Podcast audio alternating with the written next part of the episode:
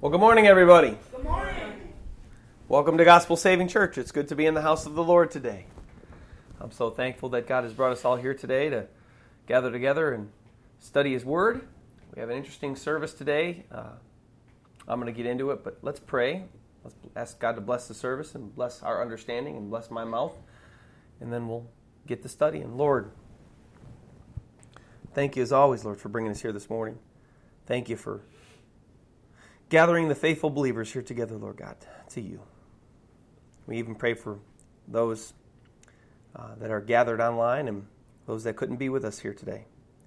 And we just ask that you bless them and, Lord, that somehow they would hear the word somewhere, somehow this week, Lord God, that just to keep getting your word in them. Because, Lord, we know that your word is what changes us, Lord. We can't change ourselves, Lord, and only by your word and only through your Holy Spirit can we experience any change in our lives or, or can we, you know, move on and, and have a relationship with you, Lord, only through your word and through prayer.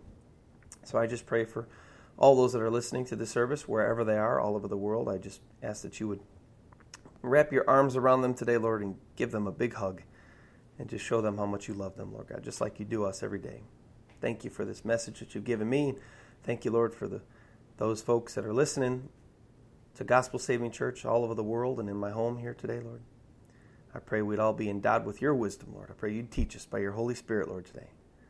And that you'd give us wisdom, Lord, and help us to know how to apply what we hear today to our lives. And Lord, may we all be doers of the word and not just hearers only. Bless this service and keep the devil out, Lord. Keep any distractions out, Lord, and help us to focus on you. Lord, I, we love you and we praise you. We ask all these things in Jesus' mighty name. Amen. So, the title of our service today is called The Atonement. That's a little different today than it's been normally. 99.9% of the time here, I teach what they call expositionally, where I teach verse by verse. And I just start at one verse. I, I, we started at Matthew 1 1 a couple years ago or so, and now we're at Matthew 17. We're getting through Matthew 17. But today we're going to take a step back, and I'm going to actually teach on a topic today. It's something I saw in Scripture as I was studying for as I was praying actually this week at, at my job unto the Lord, I was praying. God showed me something about uh, the scripture that we studied last week, and it was uh, an amazing little revelation that I had, and I never saw it that way before. But I was so blessed to uh, see what I saw, to hear what I heard from the Lord. So I'm going to read a few verses of last week's message, and then we're going to get into it. Matthew 17, 5 through 8. Matthew 17, 5 through 8. Verse 5. 17, Matthew 17. While he, Jesus, was still speaking, behold, a bright cloud overshadowed them. And suddenly a voice came out of the cloud, saying, This is my beloved Son, in whom I'm well pleased. Hear him. When the disciples heard it, they fell on their faces and were greatly afraid. But when Jesus came and touched them and said, Arise and do not be afraid. And when they had lifted up their eyes, they saw no one but Jesus only. And remember, they weren't scared anymore. Now, like I said earlier, if you were here last week or you listened last week, you might be saying, Pastor Ed, we already studied those verses. Why are we going back? Well, there's a reason. I'm not going to teach the exact same way I did last week. I have a new topic, as I said earlier. It's called the atonement because God showed me a very interesting parallel between that little interaction between God and the disciples and Jesus on the mountain and this parallel. What is that parallel? What did I see? What did God show me this week? I saw a parallel in the atonement of Jesus Christ in that interaction. Now, if you can't see it, it's okay. That's okay. I'm going to take us through it. Hopefully, you'll see it as I take you through it. I, I believe I'm going to show you. I hope that you'll see what God showed me. So I'm going to take a quick look at these verses and just highlight the points that God showed me in overview. And then uh, I'll break it down, and then we're really going to focus on the atonement this week only. Not mainly the verses, but the atonement of Jesus Christ for the sins of man. So, Matthew 17, 5, what do we read? God shows up from the cloud. He speaks from this cloud, tells mankind, Follow my son. Matthew 17, 6. Disciples hear him. They fall down fearful, really limp and useless because they're absolutely afraid of God. 17 7, Jesus steps in, he touches the disciples, he says, Don't be afraid. They look up and they're not afraid. And Matthew 17 8, they stop being afraid and they look up. And actually, 17 9, they actually started to follow him because they weren't afraid anymore. How do I see the atonement in this? How did God show me the atonement in this? I see what I saw this week from God, I believe. The same way Jesus Christ stepped in between God Almighty and the disciples and gave them peace right here in Matthew 17 is the same way he stepped in and atoned for our sins by his death on the cross and made peace between God and mankind. I saw an absolute interesting parallel, and it really hit me hard this week how Jesus stepped in between us and God, God's wrath and our sin, and made peace between us and God, And the same way Jesus Christ stepped in here in between the disciples and God, and God kind of went away. Not that he can ever go away, but God, you know, left the scene, he stopped talking, and the disciples stopped being scared. Now, the disciples were not sinning in their actions against God or against Jesus Christ here, but they still were standing as sinners before God. Because guess what? The Bible says that we're all sinners and we've all fallen short of the glory of God. And they had no atoning sacrifice for their sin while they stood there before God and Jesus Christ with Moses and Elijah. And so when they didn't have the atoning sacrifice, notice they were scared. They were scared of God because they didn't have that atoning sacrifice. Much like Revelation 20, we'll look at that at the very end of our service, where the dead who are also without a sacrifice stand before God and they're afraid and fearful of everything and all creation is. So I definitely see the beautiful atonement of Christ for all men in this interaction on this mountain. So that's it for those verses, believe it or not. Right now, God's given it to me, put it on my heart. We're going to talk about the atonement. So many people in our world today have no idea what the atonement means. They don't even know the word, what that word means. They don't know the definition, they don't know what it means. So that's why we're going to talk about it today. We're going to talk about the atonement. It's a topic that I don't really know that I've ever heard anybody talk about. Bits and pieces out of different sermons, but never have I heard anybody ever really make, you know, start to finish, what does it mean? What's it all about? A good description of it, why it had to happen, so on and so forth, and that's what we're going to do today. I saw that in the scripture, and God led me to make it make a, make a, just a sermon about just the atonement of Jesus Christ and why it had to be. So, if you're ever wondering why, why is there atonement? What does it mean, Pastor Ed? I, I don't understand. What what is the atonement? Why do we have to have it? Well, you're going to hear it today. You're going to hear about the atonement of Jesus Christ today and why it's so important. So, we'll start off first with the definition of the word atonement. The definition of the word atonement by dictionary.com reads satisfaction or reparation for a wrong or an injury, you could say done, or to make amends. That's the very first definition of the word atonement by dictionary.com. Now, the other two or three were all about Christ and religious and so on and so forth, but that is the non biased one. That's just what the word atonement means, even in our English language, our vernacular. If you said the word atonement, that doesn't necessarily mean Jesus. That meant that you were making amends. If you were atoning for somebody, you were making amends for something they had done wrong. In other words, uh, you could say a payment given for a wrong that was done. Somebody uh, came up and they smashed your car and they leave a note on the window because you're not there. Call me on this number. I'll make atonement for the injury, you know, for the damage that I just did, you know, to your car. You'd call them up. They here, here's a thousand bucks or whatever it is. I'm making atonement for the damage, the you know, the injury you could say done to your car. So why does God need to make an atonement or payment or amends for our sin? Because that's what the Bible says that God made atonement for our sins. The Bible says that our sin separated us from God. We got to see it actually, you know, very first off in the very first of creation, we got to see it when Adam and Eve sinned against God by eating the forbidden fruit, the, the, the fruit from the, tr- from, the knowledge, from the tree of the knowledge of good and evil in Genesis chapter 3. The results of that sin from Adam and Eve Let's look at them. I'm going to show you each one as a result of their sin. God gave them one command do not eat from the tree of the good of, of, the knowledge of good and evil. But they couldn't do it. The serpent came, tempted them, and they broke that law of God. So let's look at them. I want to just look at the repercussions, the consequences that they had for breaking this, the one law God gave them to break. Because this set all creation, the Bible says, into sin, a bondage of sin. Revelation 3 8. They ate the fruit. Immediately they saw they were naked. What did they do? They hid themselves from God. They separated themselves from God. That's where the separation came when sin entered the world through Adam and Eve. They separated themselves from God. Uh, Revelation, or I'm sorry, uh, Genesis 3 8. Genesis 3:16 to Eve God comes in and says, "All right, so you've done this. You've broken my law, you've broken my commandment. Here's what's going to happen to you. You've already been separated. Here, I will greatly multiply your sorrow and your conception. In pain you shall bring forth child, children.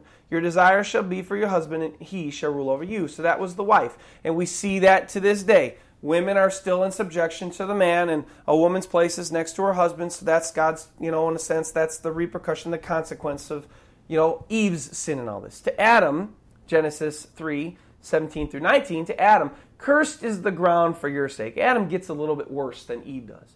Cursed is the ground for your sake. In toil you shall eat of it all the days of your life. Both thorns and thistles you shall bring forth for you, and you shall eat the herb of the field. In the sweat of your face you shall eat bread till you return to the ground, for out of it you were taken, from dust for dust you are, and to dust you shall return. So the result of their sin against God's one law was a whole bunch of hardships came upon mankind. And we still see that we're still in them today. But the worst part of their sin was not the consequences that they had to, you know, in the flesh. That was bad, yes. But the worst part of it was that they actually separated themselves from God by their sin. The Bible says, Jesus said, or the, the Word says, I should say, whatever a man sows, that is what he'll reap. So they broke God's law, and so what happened is the repercussion for that law that they broke came. No different than it would be a law if you jumped out of a 10 story building without a parachute and without not a net below. What's going to happen? You're going to go splat on the ground. If you uh, are in a car and you're speeding 120 miles an hour and you're going through a school zone at 20, chances are there could be death there as well too. The, if you break law, there's going to be a consequence for your breaking of that law. On this separation from God, though, because notice they were separated from God, God had one more thing to say here, though. The Bible says that before Adam's sin, God walked in the cool of the garden with him and spoke with him face to face. After the sin, the Bible says that God kicked Adam and Eve out of the garden, and they were no longer to walk with God and see him face to face anymore.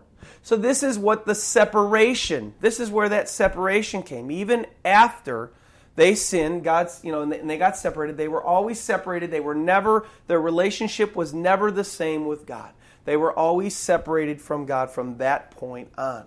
In fact, we read Moses, God tell Moses in Exodus 33 20, You cannot see my face, for no man shall see me and live. Before this, Adam and Eve actually walked with God in the God in the garden in the cool of the eve, in the cool of the day. God would come in, he would talk to them face to face. They would maybe eat. I don't know if they ate with God. They just had a relationship, an intimate, like a husband wife relationship would have. They saw each other and they were with one another. Now, after the sin, the separation. They could no longer, God kicks them out. They no longer see God anymore. They just kind of, you know, they, they know that God's there and the, the relationship changes a lot.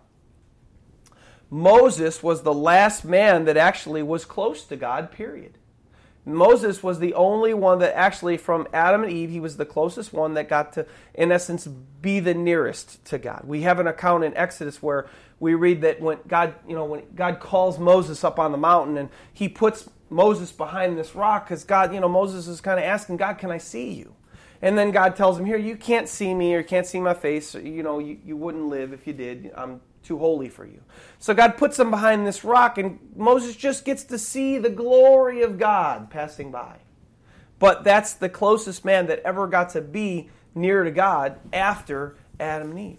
Paul speaks about this position of God Almighty towards mankind after sin in 1 Timothy 6:16. He speaks of God Almighty, who alone has immortality, dwelling in unapproachable light, who no man has seen or can see to whom be glory and honor and everlasting power. So sin is the reason that mankind needs an atonement from God. That's where the atonement came from in the first place, is because man sinned against God. Where do we see the atonement and what happened with Adam and Eve and God in the garden? We see it in Genesis 3:21. God actually took a step because of man's disobedience, because of man's sin, and God stepped in and made an atonement for man. We read, "Also for Adam and his wife, the Lord God made tunics of skin and clothed them." That right there was the very first atonement that God had made for the sin of mankind. Notice what God had to do there. Well, he made tunics for Adam and Eve. Well, how do you get tunics? These were skins of animals. Well, how do you get the skin of an animal unless you what? You have to kill the animal to get the skin off the animal. So there we saw the very first death of an animal, and we saw the very first atonement for the sins of mankind because Adam and Eve broke God's law. He had to kill an innocent animal to use its skin to cover our shame and our nakedness by making a tunic, the first death of the first animal.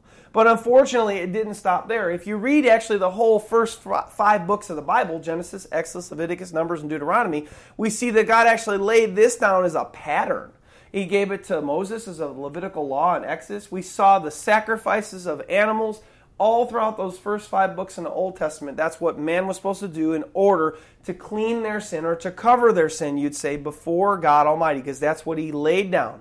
Bible says, without the shedding of blood, there's no remission of sins.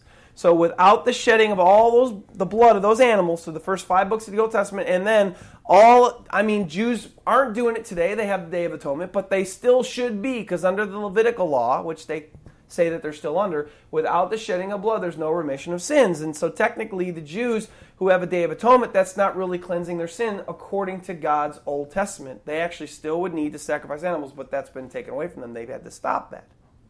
But why? So you may be asking yourself, why, Pastor? Why did all these innocent animals have to die to make atonement for people's sins? Is God some kind of mean and evil brute?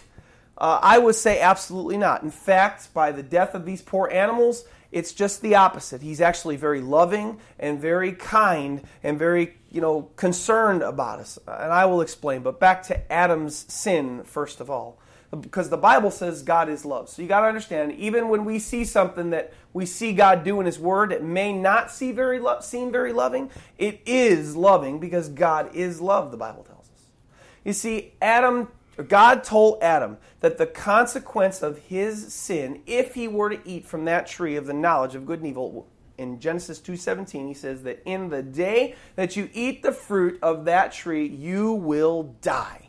Notice God gave the punishment to Adam for that sin. And the day you eat of it, you shall die. Paul confirms that the wages of sin is death in Romans 6:23. So the Bible always comments on itself. Paul confirms that. So when Adam and Eve sinned before God and they ate that fruit, that forbidden fruit off that tree, they literally died. Now, did they die a physical death? Did they drop down dead right there and, and, and die a physical death? Absolutely not. That wasn't the kind of death that God was talking about. The kind of death that God was speaking of was a spiritual death. Look at Genesis 3 6 and 7 if you want to go. And it talks about the account when they blew it, when they, you know, sinned before God. So when the woman saw that the tree was good for food, this forbidden tree, this forbidden fruit tree, that it was pleasant to the eyes, and the tree and a tree desirable to make one wise, she took of its fruit and ate, and also gave to her husband with her, and he ate. Listen, then the eyes of both of them were opened, and they knew that they were naked, and they sewed fig leaves together and made themselves coverings.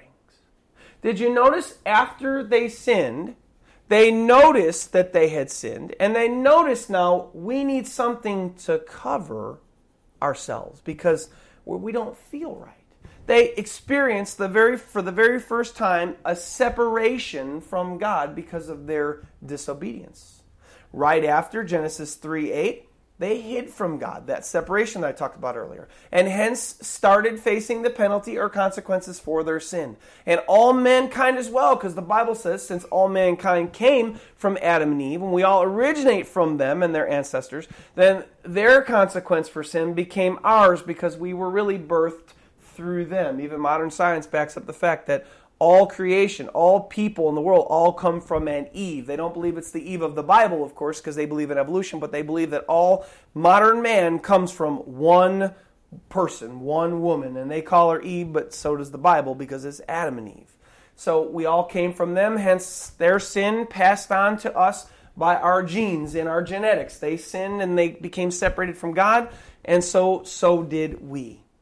And please understand, since that was a spiritual death that they died and not a physical one.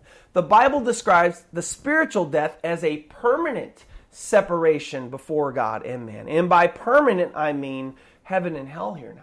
I'm not talking about just a, you know, some kind of one-time thing that happens. When you're separated from God because of your sin, you're permanently separated by you know from God by your sin until an atonement is to be made or until you make an atonement for your sin between God.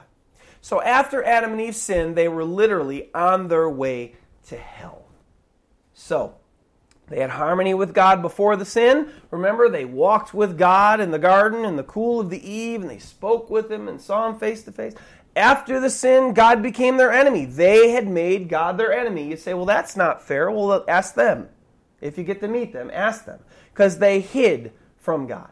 Well, you don't hide from a friend if he's a friend, if somebody's your friend, you don't hide from him. You answer their calls and you make meetings and you have lunches and you have dinners, but there they hid from God. So God became their enemy after their sin. So again, why did all these poor animals have to die? Because you see, God longed to bring Adam and Eve back into a beautiful, harmonious relationship with Him, and the death of the animals was the only way. But why did it have to be the death of the animals? Okay, we read, you know, that the sin, you know, that their blood and their, their death atones for our sin, but why? You may be asking why. Why did it have to be animals? Why did it have to be their blood? Why did they have to die for our sins? Well, you see, the Bible says that God is a righteous judge. He's actually the righteous judge of all the earth. And see, a righteous judge has, has to punish sin, has to punish a person who commits a crime. Okay? If a righteous judge doesn't give punishment to someone that commits a crime, then he's not righteous. Would you agree? Absolutely. If a judge, let's let's I want to give it to you in a clear picture. Look at it like this. Some person were to come into your house and kill your family and then they get caught and they stand before the judge. If that judge did not pronounce them guilty and either sentence them to a life in prison or the death penalty, you would not call that judge righteous. Would you? I wouldn't. Absolutely not. If somebody did any harm to me and then they were caught, I would want the judge that they stand before to pass swift judgment on them to whatever the punishment that they deserve for their crime and to pass judgment and to sentence them or else I would be calling for appeal. I'd be going, I'd be getting a lawyer. I'd, I'd be going to the Supreme Court. I, would I'd do anything I could so that righteous judgment was passed on the person that did the wrong. So you see, by God making atonement for Adam and Eve's sins with the death of those animals, he still punished Adam and Eve's sins.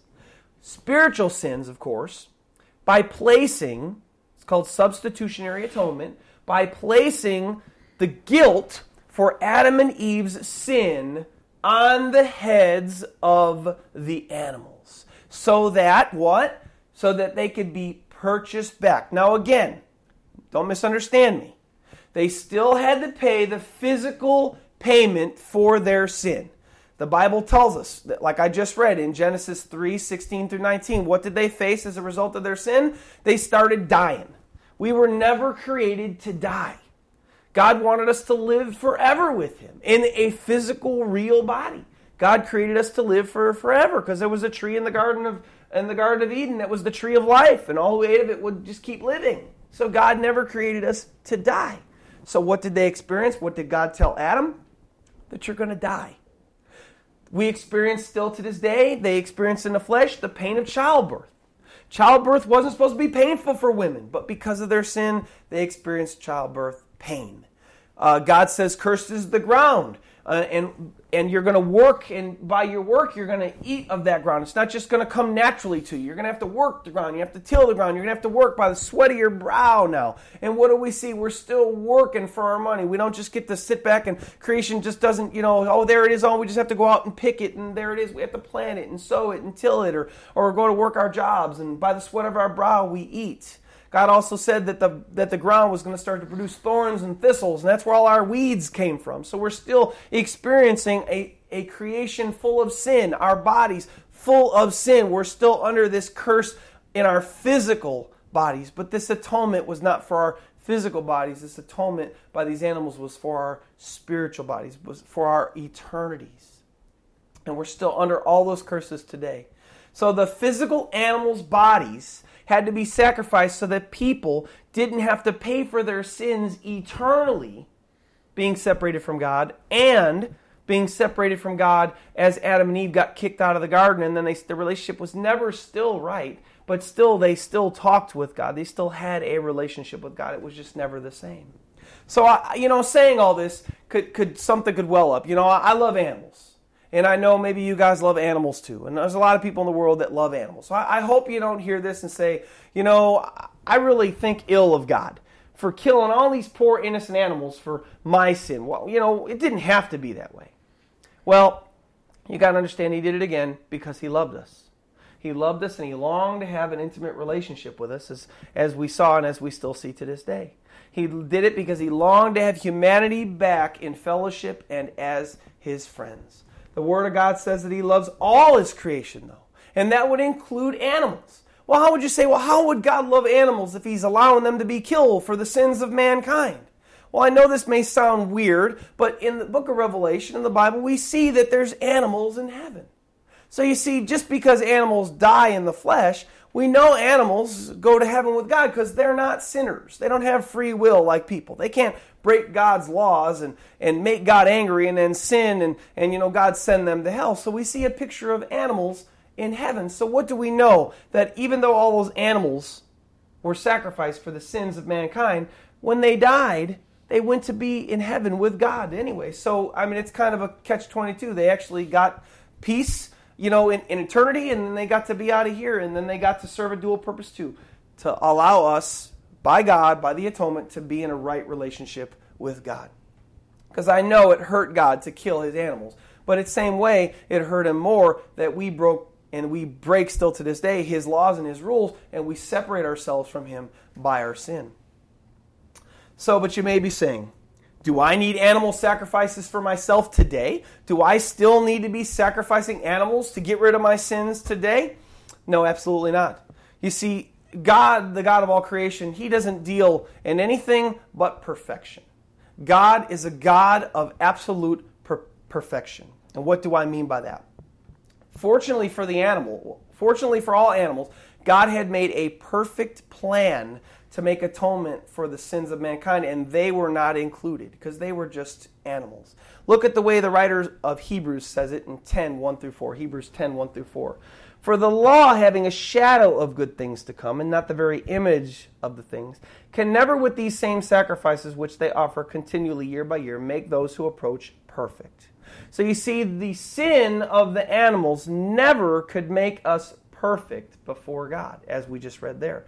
For they for then they would not have ceased to be offered, because as we see to this day, animals are not still offered neither in Judaism nor anywhere in the world are animals offered for the sins of mankind. They're offered in other religions for different reasons, but not ever, not for the sins of any people. So here, but we see in Judaism that they were ceased; they stopped to be offered. For the worshippers, once purified, would have had no more consciousness of sin.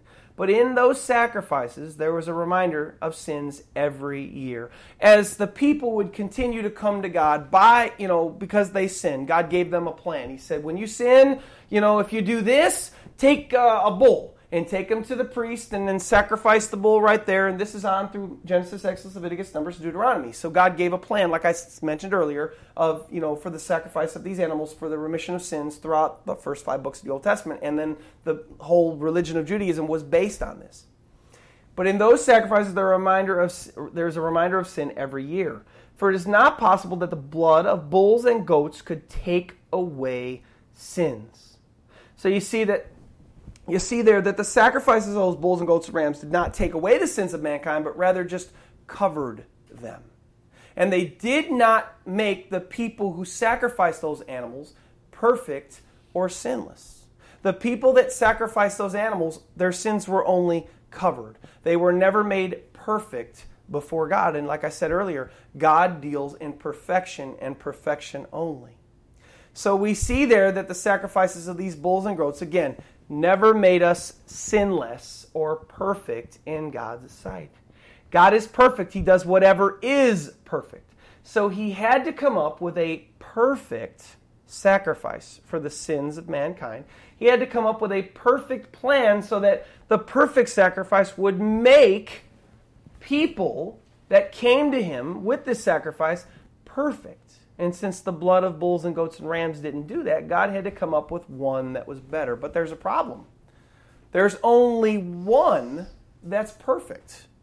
Does anybody know who that is? Of course, the only one that's perfect is God Almighty. Only God is perfect. The Bible says that no one else, nothing else is perfect but God Almighty. So you heard me right. Since only God's perfect, and God had to have a perfect sacrifice, and God had to have this perfect sacrifice make those that came by the sacrifice perfect, there was only one that could do that. The Bible tells us the one that had to do that was God's only begotten Son. God literally Himself had to come in the form of a man, lived a perfect life, which we know that Jesus Christ did, and then die for the sins of mankind. We read about it as a little shadow between Abraham and Isaac as Abraham's taken Isaac up on the mountain to go sacrifice because God came to Abraham one day and he said, Abraham, I want you to sacrifice your son, your only begotten son. And I want you to take him up on the mountain and I want you to murder him. And so Abraham didn't argue with God, and so Abraham takes Isaac up on the on the mountain, and while they're walking, you know, Isaac, a lot of a lot of biblical stories portray this, and this is wrong, and I want to just kind of set the story straight here. Isaac people think in the Bible there was only just an infant, maybe two, three, four years old. Well, the Bible records that Isaac actually carried the wood for his own sacrifice. Well, a two or three year old couldn't carry enough wood to sacrifice themselves. And we read, if you read contextually, Isaac was about 12 or 13 here. So Abraham was not forcing Isaac. God gave Isaac, or uh, God gave Abraham a command: take Isaac up on the mountain, sacrifice your son, your only begotten son, on the mountain, which was a picture of Christ to come later. They get up on the mountain, they're talking, and Isaac just looks over at Abraham and he says, Dad, yeah, there's a problem here. Uh, we got the wood and we got the fire and everything else, but where's the sacrifice? And the Bible literally records that Abraham says, Oh, don't worry, son. I'm paraphrasing. God will provide himself a sacrifice. So we see as they made it up on the mountain, and Isaac or Abraham's about to plunge the knife into Isaac, Isaac's chest to sacrifice him as a burnt offering, that right there an angel of the Lord called out to Abraham and he said, Stop, wait, look. And over in the thickets, there was a ram that was stuck in the thickets, and God said, Use him. Well, that ram was a foreshadowing of Jesus Christ, which was the perfect Lamb of God to come to step into the world to save us from our sins, to atone for our sins. So you see that God even foreshadowed that with Abraham up on the mountain. Enter Jesus Christ. Look at what God said of the Messiah in uh, uh, Isaiah chapter 53, 4, 5, and 10, or 4 through 5 and 10. Look what God said of the Messiah, what the Messiah was going to do for our sins. Isaiah 53, 4 and 4 through 5. Surely he has borne our griefs and carried our sorrows, yet we esteemed him stricken, smitten by God, and, afflict- and afflicted. He was wounded for our transgressions, he was bruised for our iniquities. And in case you're wondering, transgressions and iniquities, those are all types of sin. And he goes on to say, The chastisement for our peace was upon him, and by his stripes we are healed. As I said earlier, enter Jesus Christ, the perfect sacrifice for God that came to atone for the sins of mankind. And that was foretold of Christ about 800 years before he lived. Verse 10, it gets better. Yet it pleased the Lord to bruise him. He has put him to grief when you make his soul an offering for sin. You see, so that was a, a messianic prophecy out of Isaiah chapter 53 that spoke about what the Christ was going to do for mankind, how the Christ was going to come and die for the sins of man, and what exactly that sacrifice was going to entail. That sacrifice was going to cover or, or wipe away. He was going to take all our sins upon himself and be able to wipe them clean so that we could have peace. Same example as we saw in Matthew chapter 17, where after Christ steps in, the disciples had peace. So, what did God do? He gave Jesus Christ, or you could say himself, as grace for humanity, for our atonement. And he took the punishment that sin brought that we deserved. Jesus took it, the punishment that we deserve for our sin and he placed it on his only son. That's what God did. He placed that he placed that deserving sin, that that sac that that consequence of sin that we would have had to pay eternity, eternally. And he placed it on his son. So that we did not have to perish eternally apart from him in hell, but with him, and him as our sacrifice and our atonement, have everlasting life and fellowship with him. Or you could say it like this. John 3:16. For God so loved the world that he gave his only begotten Son, so that whoever would believe in him would not perish, but have everlasting life. And we know the word believe there biblically, and if you want, you could look it up in your own concordance. The word believe there just doesn't mean a mental belief, so we got to read it a little different way to understand the real Greek, the Koine Greek. Let's read it like this For God so loved the world that he gave his only begotten Son, that whoever repents and puts total faith in his sacrifice for our sins should not perish but have everlasting life. Because the word believe there in the King James is believeth, and it means total confidence, total faith, not in yourself, but in Christ to die for your sins. So that whoever would believe in him, put their total faith in him, put their total confidence in him, put their total trust in him, would not perish but have everlasting life. I want you to see because I, I like visuals. And even though I don't have any here, because I don't have any board behind me or anything, I like to give these little stories, these little accounts that help you see what Jesus did for you, what the atonement of Christ really meant. I like to give these visual pictures. So I want you to imagine something in your mind right now.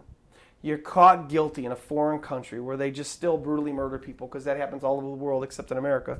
We're too soft on criminals here. So you're caught in a foreign country and you're caught and they caught you red-handed and there's lots of witnesses and there's and you were caught harming an individual terribly and they said that that punishment for that sin in that country was death by firing squad so now here you are days later and you're oh my gosh you're about to die by firing squad so you're standing up there, and they say, you know, do you have any last words to say? Like they always say, you know, do you have any last words to say before, you know, we pull the trigger? You know, have any last words? And right as you, uh, I'm done, and you're you're crying because oh my gosh, what did I do? And I'm gonna die, and they're gonna shoot me. Oh my gosh, you're the lines and there's lines of guys, and they're ready, and they're gonna shoot you. Right before they do, an individual steps up, and he steps in and stands in front of you, and he says. No. No. I love this man, and under your country's law, I know that if anybody steps in for him, I'll take the penalty for what he did. I'll stand here. I'll let you kill me. I'll let you shoot me. I'll stand here before I'll, I'll willingly do it as long as you let him go. And by that country's law, because of course this country relates to the Bible, uh, it's atonement. That's a picture of atonement. That's a picture of what Christ did for you on the cross. They let you go and they stand up the person that stepped in there and they fire and he's shot dead because of your sin.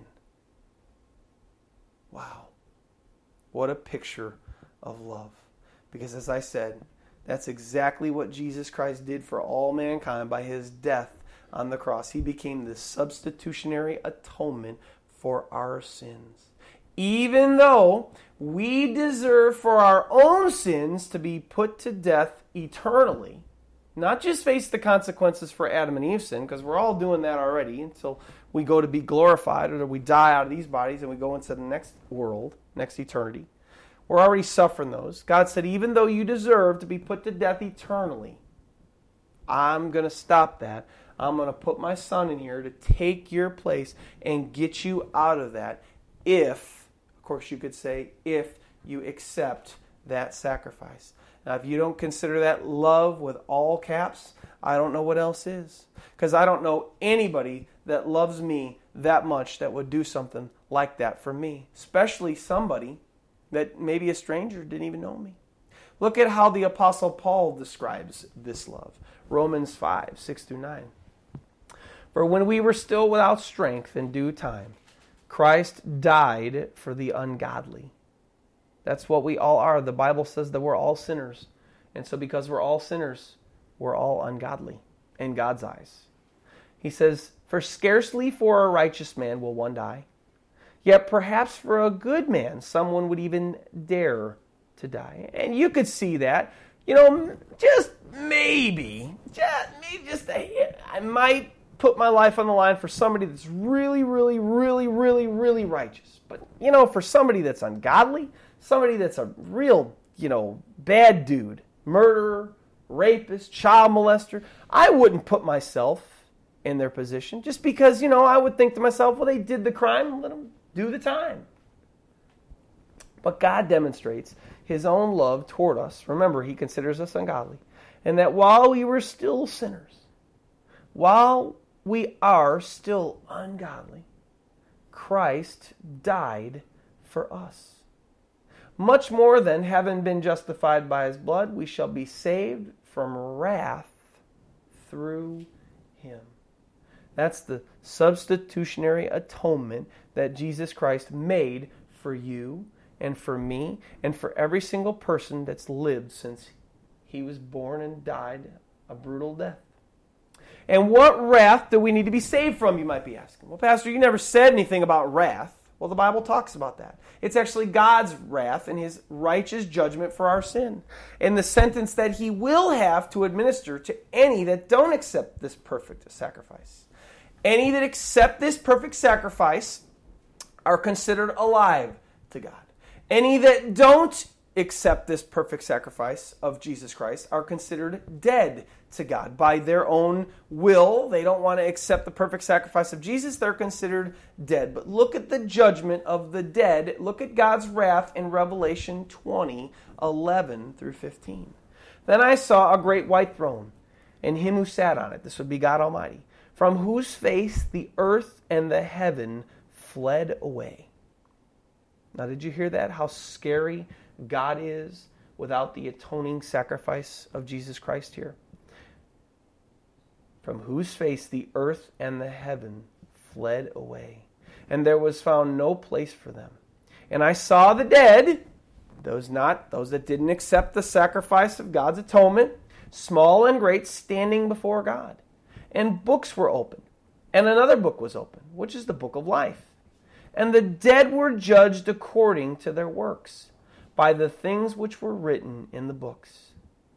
The sea gave up the dead who were in it, and death and Hades delivered up the dead who were in them, and they were judged, each one according to his works. Then death and Hades were cast into the lake of fire. This is the second death. And anyone not found written in the book of life was cast into the lake of fire. Again, if you're accepting the perfect sacrifice of Jesus Christ for your life, you're considered alive to God.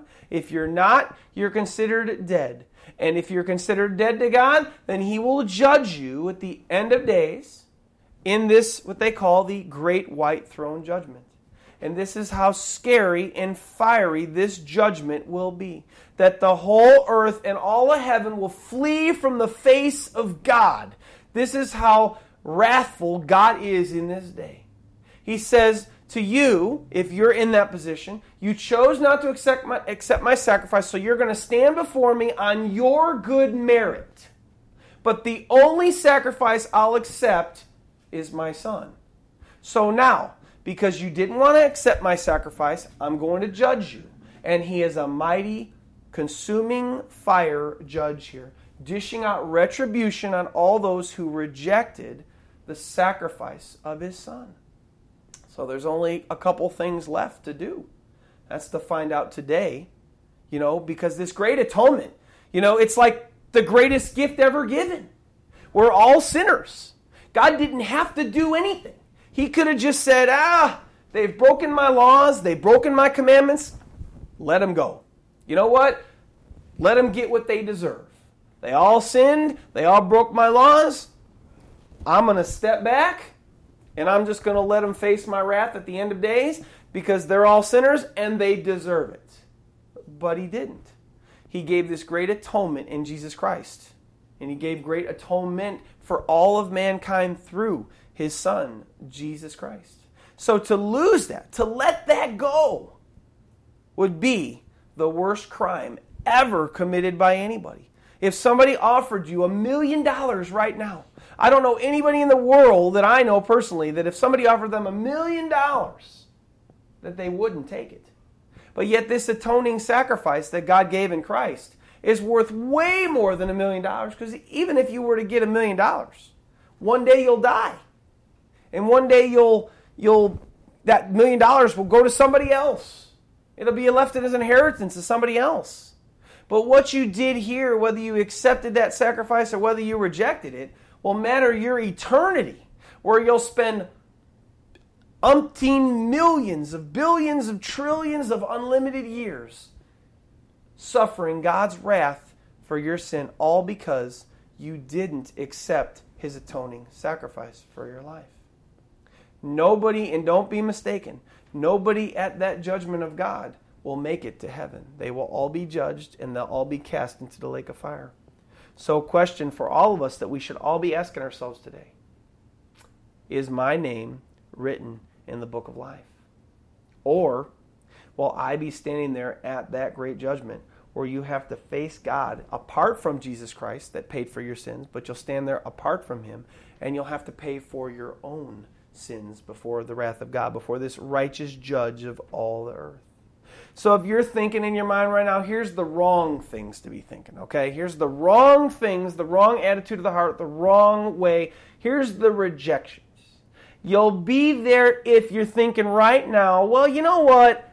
I'm a pretty darn good person.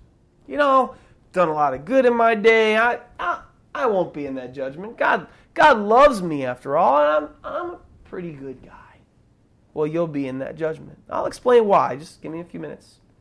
You'll be in that judgment. Uh, I believe in God. You know, uh, He's there, and wow, He's awesome, and wow, I love Him and everything, but man, God's there. I, I believe in God. Well, you'll be there too. I believe that I've lived a good life, done a lot of good things, helped a lot of people. Yeah, I donated to charities, man. I was a I was a pretty good Joe. And God loves me. You know, so because God loves me and, you know, God so loved the whole world, you know, after all. And, you know, I, I won't be there, you know, because God loves me. Well, you'll be there too. You may be offended by what I just said, but that is true. All there's a lot of people that consider themselves good in hell right now. There's a lot of people that even consider themselves religious that are in hell right now. None of these things will keep you from that judgment of God because you cannot make atonement or payment for your sins. Notice those things. Well, God loves me. Well, because he loves me, there's no there's no sacrifice there. There's no atonement there. You just a head knowledge of, well, God loves me. Well, I have a head knowledge that the sun is out there and there's a moon and there's the stars and we're in my house and I'm preaching right now. I have the knowledge of all these things, but that knowledge doesn't save anybody. Anything. Doesn't save anybody of anything, especially not before God. Because basically you're saying, I'm I'm a good person. I, I can stand before God and I'll stand before him, you know, because I'm I'm a pretty good, genuine, good guy. Well, in God's eyes, unless there's that atoning sacrifice there, you won't get to be in eternal life with him. You'll be at that judgment. And Jesus hit it right in the nail on the head. He said, John 14, 6, I am the way and the truth and the life. No one comes to the Father except through me. And so, what does God require as payment for your sins? the atoning death and sacrifice of the perfect payment that he gave in his Son. And I said it earlier, but I'm going to say it again because you know what? It's worth repeating. We have to know how to get that. And we have to practice that every day as I'll describe here. John 3:16 again, for God so loved the world that he gave his only begotten son that whoever believes in him or repents of self stops believing in one's own self and their righteousness before God. Because if you believe that you're a good person and you believe that God will get you allow you to get into heaven, then you believe that your goodness is enough to stop the wrath of God. You believe that your goodness is enough to atone for all of your sins before God. For number 1, your goodness there's no death there. There's no sacrifice and there's no remission there's no there's no uh, there's no blood being shed. So you have to repent. For believes in him that means you stop believing in yourself. You stop believing that i can get to heaven on my own. I believe because i'm a good person that oh, god will just let me into heaven. You have to stop believing that you can make it to heaven because you are such a good person. And what those who believe in him should not perish, have everlasting, have everlasting life. And you have to put your total faith and confidence, every iota of your strength in the confidence that because Jesus Christ did what he did for your sins, that that's enough to pay for the sins that you've committed because his sacrifice was enough, not because anything you've done is good enough or enough to pay for your sins before God. And God wants this as a lifestyle, by the way, not just a one time confession. God wants this faith. God wants this, you know, surrender away from self to Him as an everyday lifestyle. Matthew 10 37 through 39, Jesus says, He who loves father or mother more than me is not worthy of me. Notice we have to love Him first above everybody. And he who loves son or daughter more than me is not worthy of me. Notice he has to be the first person that you love in all your life. And he who does not take up his cross, we talked about that a couple few weeks ago. He does not take up his cross. What does this mean? It signifies the death of oneself. Picking up your cross in Jesus' day only meant one thing. I'm going to go and be allow myself to be tortured and murdered on this cross and I'm going to die. And God says you need to die to yourself, your own way that you think I'm going to get to heaven because I'm such a good and righteous person. He who does not take up his cross, remember, die to yourself. You can't save yourself. God's your only Savior. He goes on to say, and follow after me, living that is a lifestyle. Trusting in Jesus and denying yourself to save you as a lifestyle. He, unless you follow after me and do these things is not worthy of me. He who finds his life will lose it, and he who loses his life for my sake will find it. Someone giving their lives to him and putting their total faith and trust in his ability to save you and not your own. And that's what the atonement means the atonement of Jesus Christ for the payment of your sins. Nothing you do, good or bad, or as good as you could be, whatever and will ever get you to heaven because it's not the one sacrifice for your sins that God is looking for. He's only going to be looking for one thing when you get to stand before Him on the day when you go to die, and He either says heaven or hell. He's, he's looking for is the death of my son is the atonement, the blood of Christ covering this man, or is it not? Because if it's not, everything you good is worthless. Everything you bad is worthless, and you'll be judged for that on that last day. Everything bad. There's only one thing God's looking for. So I hope and pray that everybody listening, ever to this message, ever, will take these things to heart and realize you can't save yourself, and there's only one sacrifice that God's looking for the love and the sacrifice of his only begotten Son. If anybody hasn't done that, please don't let this gift of God slip out of your hands. If you let this gift of God slip out of your hands, then you will stand before God on your own sins, even though He wanted to save you, even though He loved you and gave His only Son for you. You'll stand before God on your own sins and have to pay for them before God. So just keep that in mind and please If you're not there, go home and turn to God and say, I'm sorry. I don't, I, am sorry. I didn't realize. I, you know what? I need Christ's atonement for my, for my sins. I can't die without him. I need you, God. I need you. Go out and cry to him in your heart right now or later. Just do it. Please do it because you don't want to let this gift go to waste. It's the greatest gift that God ever gave the gift of his only begotten Son. Let's pray. Lord, thank you so much for this message, Lord. Thank you so much for the definition of atonement. Thank you so much that you gave this atonement to us, Lord God. Because, Lord, like I said earlier, you could have just said, I'm done. Mankind sinned before me, mankind's blown it before me. That's it. I'm just, I'm done with them. They're, I'll just let them go, and, and that last day I'll judge them all, and I'll cast them all into the lake of fire. And Lord, you had every right to do that, Lord. You had every right to send us to hell, Lord. Every single one of us, Lord, because the Bible says we're all sinners and all fallen short of the glory of God. But Lord, because of your love, you just couldn't stand by because you are a God of love. You couldn't just stand by and just watch us all plummet to our doom. So you had to give a way out, Lord. And you are the God of way outs. You're the God of second chances, Lord. You are the God of love. And you gave your only Son to die for our sins, Lord, so that all who would turn to you and embrace Him as their way, as their life, as their truth, but all those that embraced you and your sacrifice for us, Jesus, would not have to perish in eternal flames of fire forever, but would have everlasting life because that's how much you love us.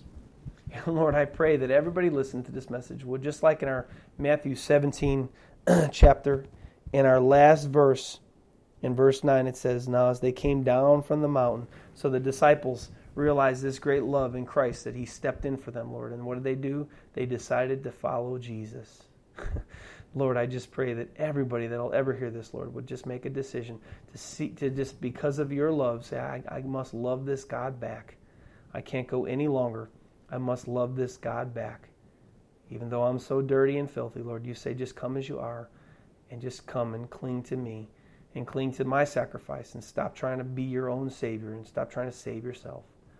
Lord, I just pray that people would cry out to you in repentance and turn to you this very day. I love you and I praise you and I thank you, dear God.